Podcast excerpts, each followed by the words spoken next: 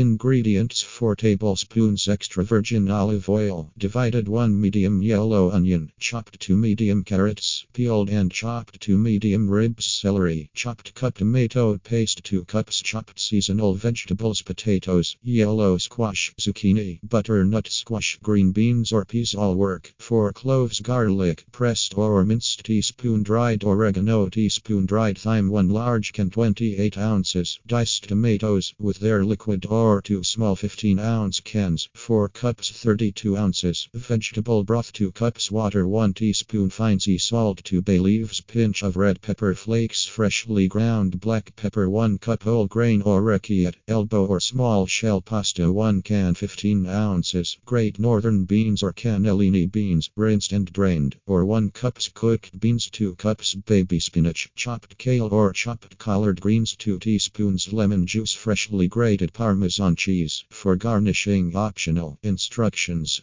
warm 3 tablespoons of the olive oil in a large Dutch oven or stock pot over medium heat. Once the oil is shimmering, add the chopped onion, carrot, celery, tomato paste and a pinch of salt. Cook, stirring often, until the vegetables have softened and the onions are turning translucent, about 7 to 10 minutes.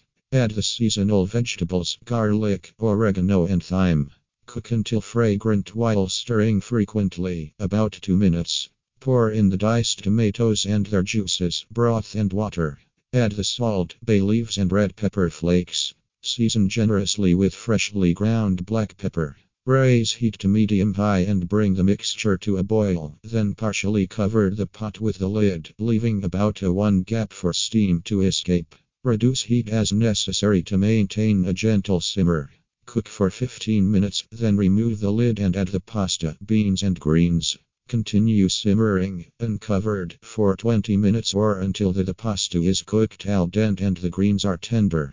Remove the pot from the heat, then remove the bay leaves. Stir in the lemon juice and remaining tablespoon of olive oil. Taste and season with more salt. I usually add about teaspoon more, and pepper until the flavors releasing. Garnish bowls of soup with grated Parmesan if you'd like.